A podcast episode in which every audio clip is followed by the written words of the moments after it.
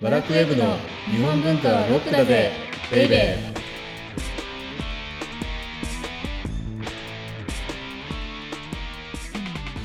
こんにちは先入観に支配された女サッチーですこんにちは、セバスチャン高木です。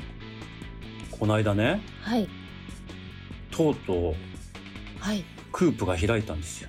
クープもう、これ、はいわかんないだろうな、言っ ても。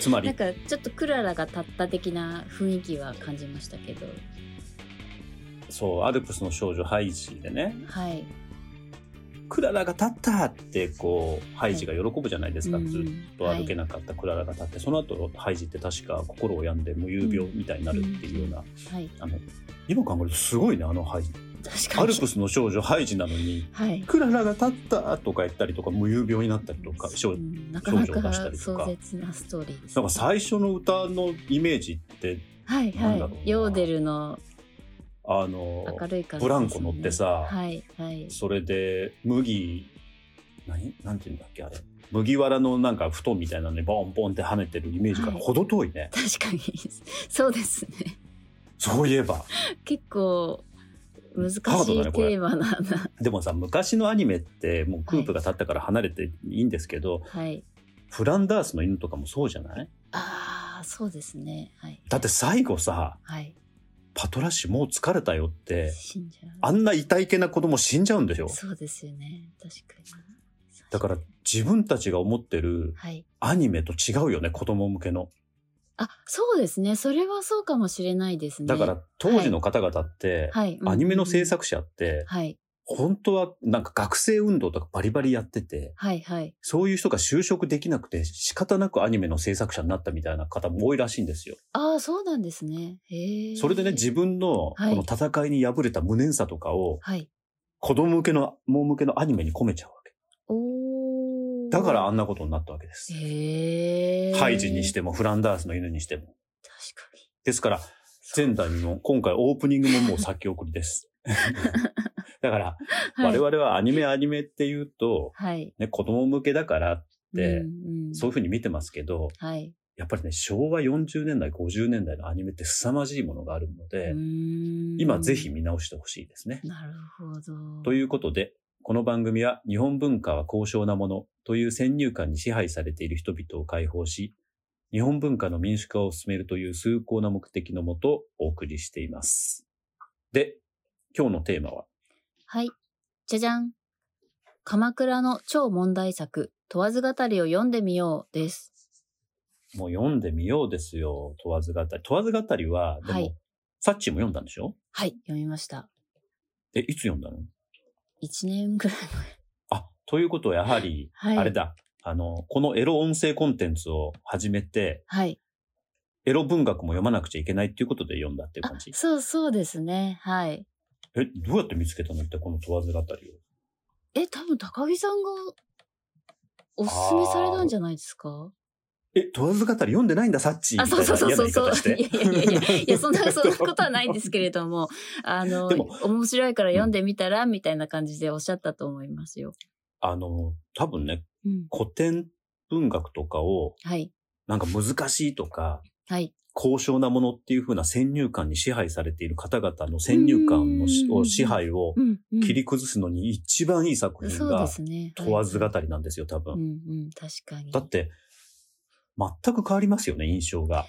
そうですね。なうんんか、古典っていうものの。はい。全く。でもはい。今までこの番組でやってたこの、源氏物語にしても、うんうん。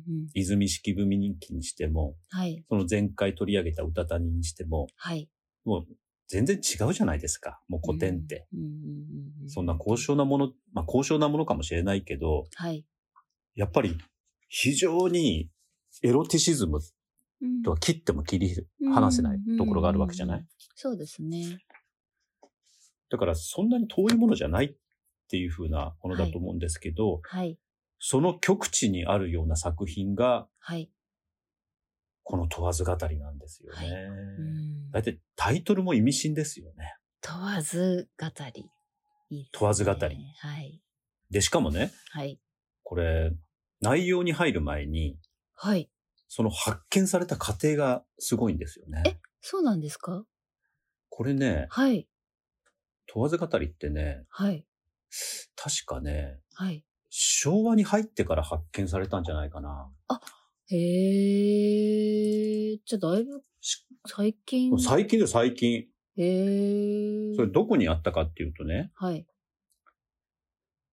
宮内庁、あ、そうそうそう、昭和13年にはい、宮内庁の図書館みたいなところがあるわけですよ。はい、はい。うんうん、そこで国文学者の山岸さんっていう人が、はい。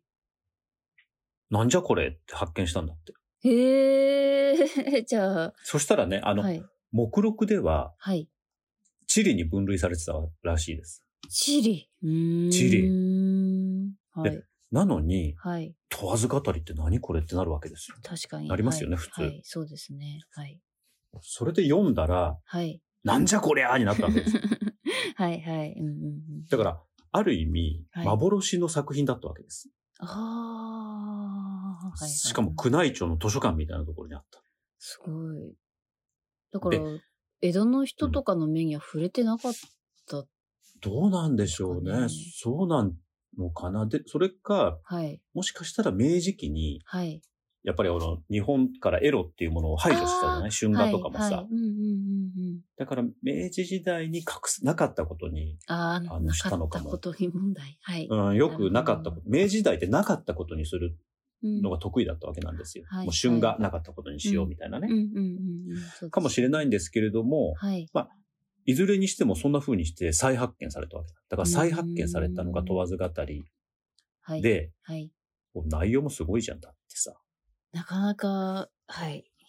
主人公の女性が二条っていう女性でしたっけ、はい。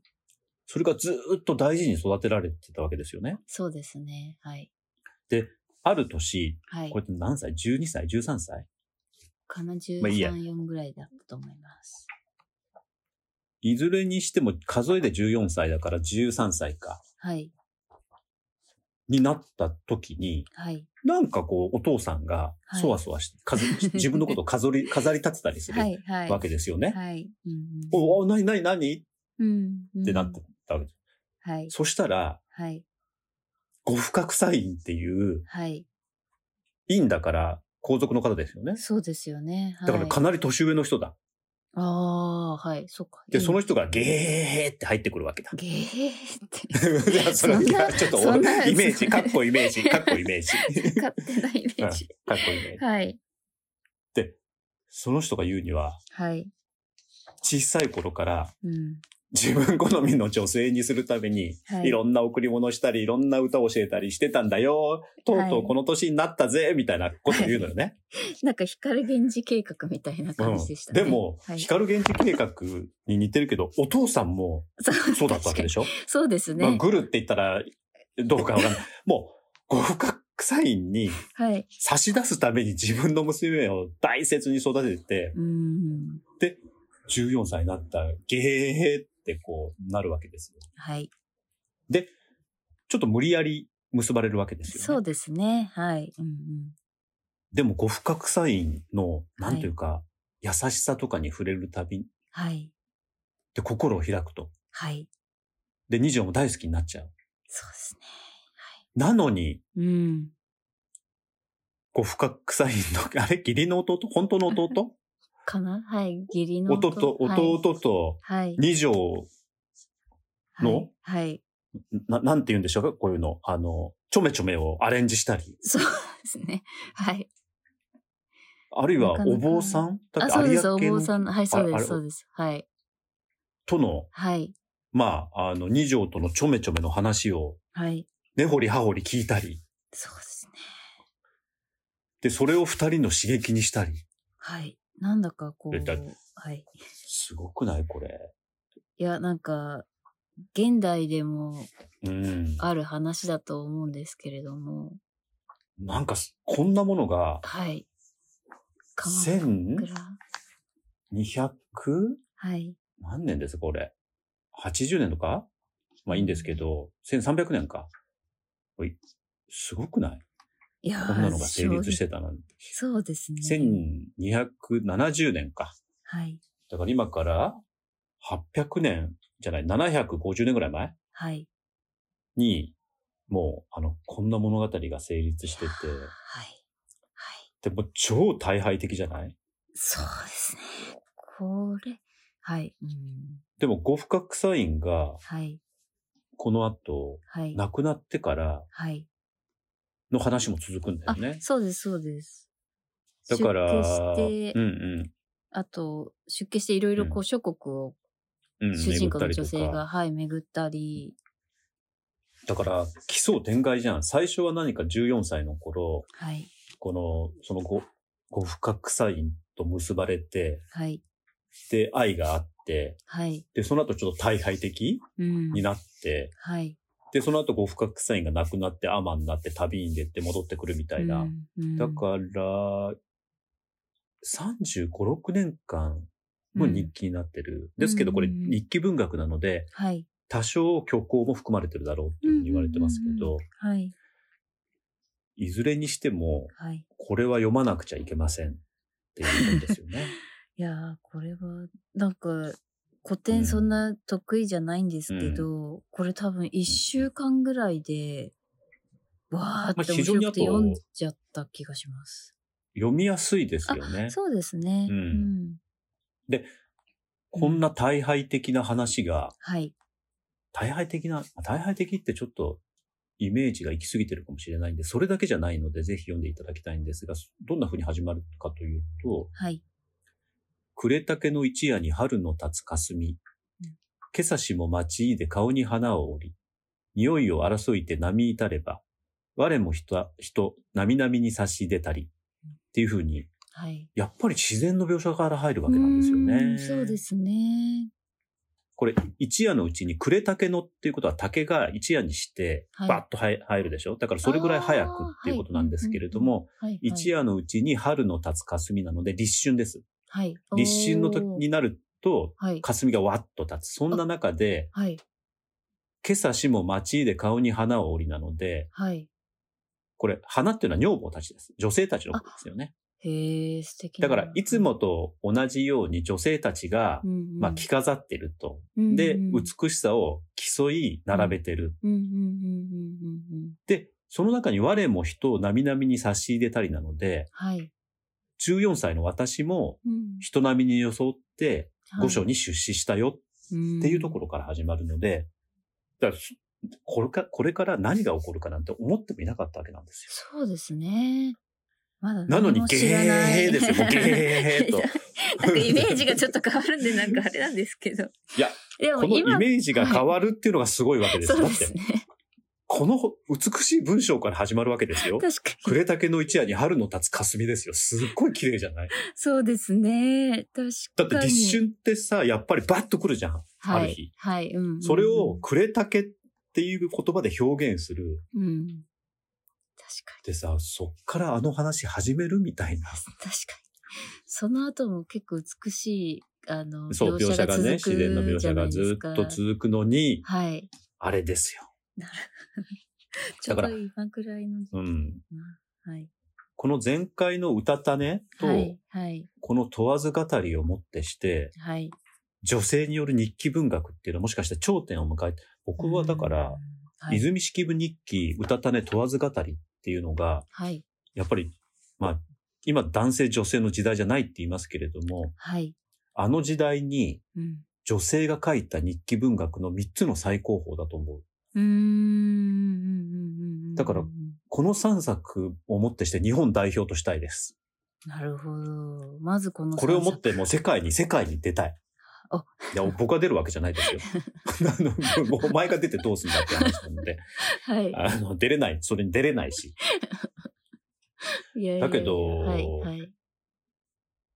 1000年、泉式部日記が1008年だとすると、はいまあ。それから270、80年経ってます。だから300年間の間に、はい。これぐらいの美しい女性による、の手による日記文学っていうのが成立したっていうのが日本文学うんうんだし、日本。文化の凄まじさ。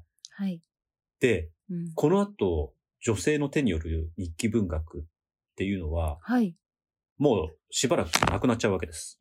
そうなんですね。うんやっぱりね、へー室町から、はい。あの、文化の中心を完全に武家になってはいいくはい。ああ、なので、るほど。時代が変わあったの、ってこと女ですね性の、そうそうそう、女性の存在っていうのが全然変わってしまう。これ、うん明。治になるまで続くでしょはい。あの、女性文学者っていうのの確かに登場って、はいだって江戸とかって聞かないですよね。うん、聞かないです。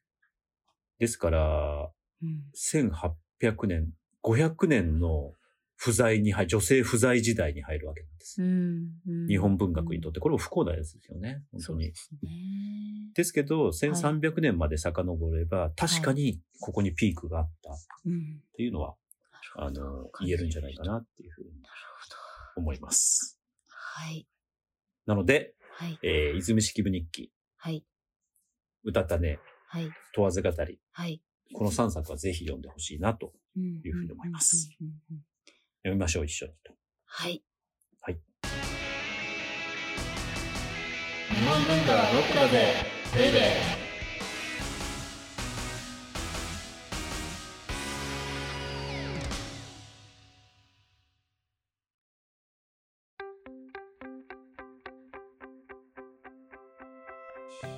では、audiobook.jp をお聞きの皆様には、この後特典音声があります。ぜひ最後まで聞いてください。じゃあ次回は、うん、次回は、からは、はいあの、そもそものはい。シリーズに戻って、ああの、古典文学の名作を最初の一文を読んで全部読んだ気になろうっていうテーマだったは ずが、いつの間にか日記文学をしっかりあの系譜を紹介することになっていたので、はい。もうざっとうんうん一文だけ読んで全部読んだ気になろうシリーズはい。再開です。はい。お相手はセバスチャン高木と先入観に支配された女、サッチーでした。